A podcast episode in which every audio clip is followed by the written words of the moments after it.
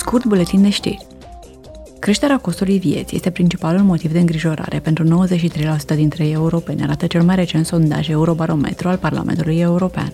Pe locul 2, cu 82%, se află riscul sărăciei și al excluziunii sociale.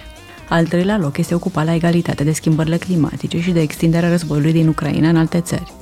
În urma recentelor crize, Uniunea Europeană se bucură de mai mult sprijin din partea cetățenilor. 7 din 10 respondenți consideră că țara lor a beneficiat de partenența la Uniune.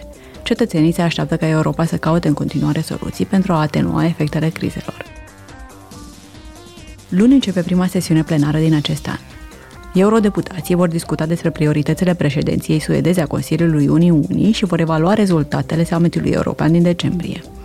Totodată vor dezbate cu Comisia Europeană posibilitatea înființării unui tribunal pentru crima de agresiune împotriva Ucrainei. Eurodeputații vor dezbate și vor vota la Strasburg norme mai stricte referitoare la transporturile de deșeuri pentru a proteja mediul și sănătatea. Pe ordinea de zi sunt incluse și protecția consumatorilor în jocurile video online, politica externă de securitate și de apărare a Uniunii, dar și situația democrației și a drepturilor omului în lume.